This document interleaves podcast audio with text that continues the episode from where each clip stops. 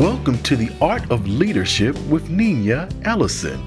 Join Niña as she explores the underlying value of soft skills in the lives of healthy leaders. Thanks, Barry. I am Niña Ellison. The month of February is Black History Month in the USA.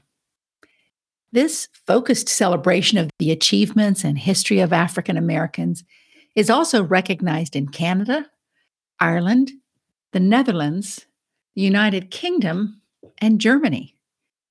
In the US, the idea that was birthed by historian and Harvard graduate Carter Woodson in 1915 was to strive for a balanced history, to encourage better relations between Black and white people in the United States, as well as inspire young Black Americans to celebrate the accomplishments and the contributions of their ancestors. History is made by people, by you and me, and celebrating history opens the door from, from macro to micro possibilities for growth and development. This podcast looks at the micro potential for soft skill development through a deeper understanding of history. Growing up in East Africa, going to local schools filled with children from many countries, my studies included the history of Kenya, Tanzania, and Uganda, as well as their journey towards independence. It was not until I moved to the USA to study at a university that I realized my lack of awareness, of ignorance of African American history. In reality, this is a never ending cycle in any leader's journey An increased awareness that leads to seeking knowledge, that leads to increasing awareness, and then to seeking more knowledge. I can recall my mom in her 80s sharing that the more knowledge she gained, the more she realized she didn't know. And certainly, this is a part of my journey in seeking to understand the history of African Americans as I move between becoming aware of my lack of knowledge, seeking to gain knowledge, only to uncover my lack of awareness once again. I know that studying history allows us to gain perspectives that cannot be found anywhere else. Learning new things about history gives us a way to analyze and perhaps understand and explain things we've not been able to understand before. Black History Month is one of those opportunities. One of my friends recently learned of a branch in her family that she had not known about. They had lived their whole lives only hours from each other, and yet there was a complete lack of awareness of the extended family.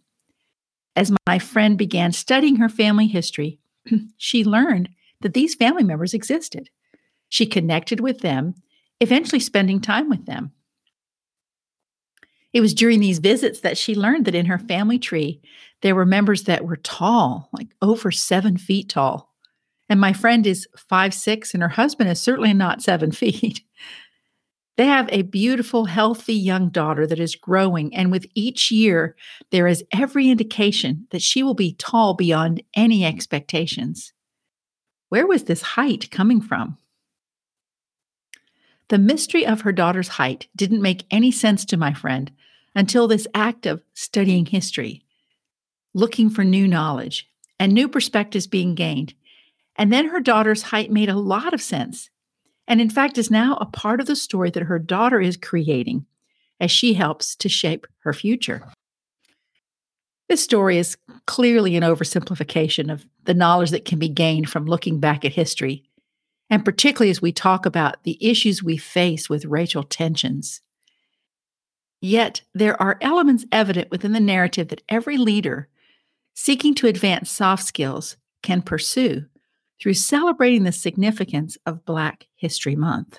I mentioned earlier a recognition that I continue in the opportunity of increasing my own awareness of African American history. As a leader, considering how to grow through a celebration of Black History Month brings a need for intentionality. And so there are three questions that have come to my mind this February, particularly as I have reflected on the story I just shared with you. The first question is who am I leaving out? In World War II, the Tuskegee Airmen were the first Black military aviators. They became known for this skill and for the talents that they had in the sky. This month, I've gone back to the World War II Museum and listened virtually to the stories of these pilots. And as I hear their stories, I can't help but think of my father, a World War II Marine, my mother, an Army nurse, and my father in law, a World War II bomber pilot. I've been reminded that many of these pilots in World War II, both black and white, were in their late teens and early 20s. They were young. But the bravery of the Tuskegee pilots is legendary. And I will never know if one of their squadrons in their over 15,000 sorties was assigned to a squadron where my, my father in law flew. But I know that this is a part of the story that I will never leave out again. The skills, talents, and bravery of these men is outstanding. And yet, upon returning to the USA, their acts of bravery did not result in the honor and the respect that was their due.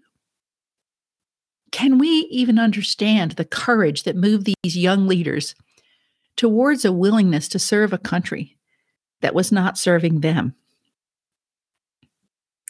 As I share stories of these young leaders in my hmm. family, and in wanting to share the full story, I can't leave out the story of the Tuskegee Airmen.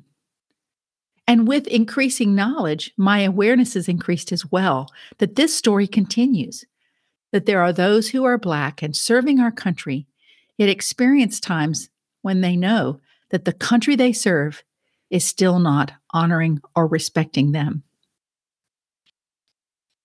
So, as I ask the question, who am I leaving out? What story has come to your mind?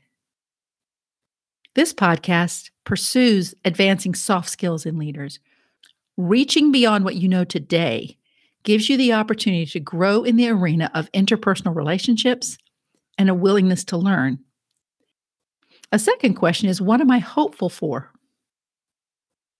Several years ago, I listened to a TED talk by Verna Myers called You Can Help Stop the Violence Against Young Black Men, which led me to the following choice when looking to ask for directions or to ask for assistance, I intentionally seek to find someone that looks nothing like me, a white woman. My hope is that in doing this, I can help to dispel the implicit bias within me, the bias that I may not even be aware of. My hope is to have conversations with those who least expect me to engage with them. My hope is that in some small way, I can show honor and respect to all that I do engage with. There are so many stories I could tell, and most of them are so positive you would think you had entered a conference on positivity. but to be real, some did not go well. I've received insults, anger, and frustration, but those were very few. I recall looking for a building one day. Uh, the signs and the building numbers were limited, and, and I don't want to say I was lost, but I hadn't found where I was going yet. I saw a young black man doing some kind of work on the front of a building. And so I pulled up and I asked him if he could help me with directions. He gave me some directions and off I went.